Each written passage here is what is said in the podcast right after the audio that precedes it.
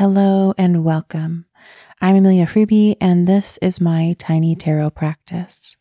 In this episode, we are exploring the Two of Swords. In the Rider-Waite-Smith edition of the tarot, the Two of Swords depicts a person seated on a bench with their back to a body of water. It looks like they're right on the edge of a cliff, hanging over the water, perhaps. We see a crescent moon in the sky above them. The figure is seated on the bench in a white dress and holds two swords in their arms crossed in front of their chest. Their eyes are bound by a blindfold. And so this figure is facing us, blindfolded, with two swords in their hands, crossed in front of their chest, seated on this bench, the water behind them, the moon above them. And this card always reminds me of the double bind.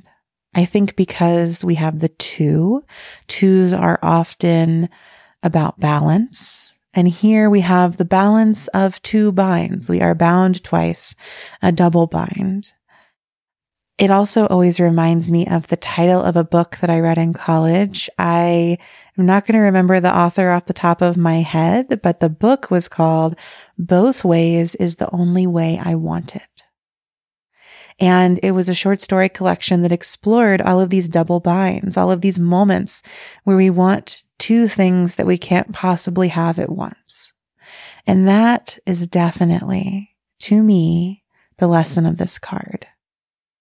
In holding the two swords at the same time, crossed in front of the chest, the figure in this card is blocking their heart. They're blocking a decision. They're blocking their opportunities or options. And all they have to do is put the swords down.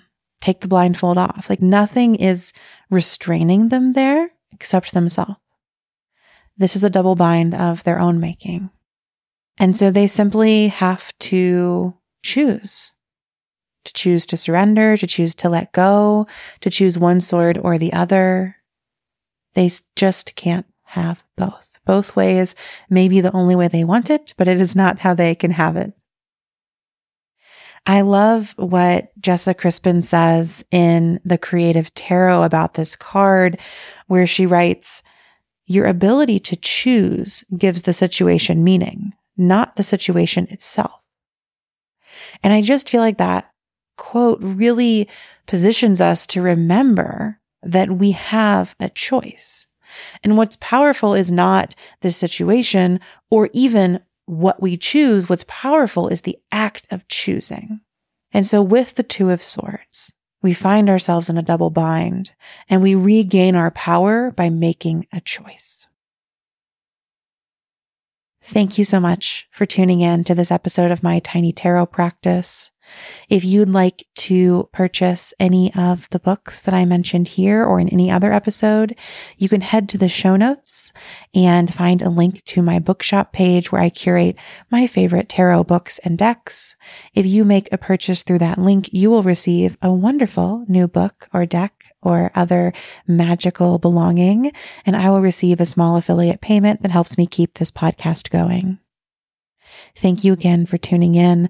I hope that if you found yourself in a double bind, you're able to remember that you have a choice and the power resides not in what you choose, but in the act of choosing.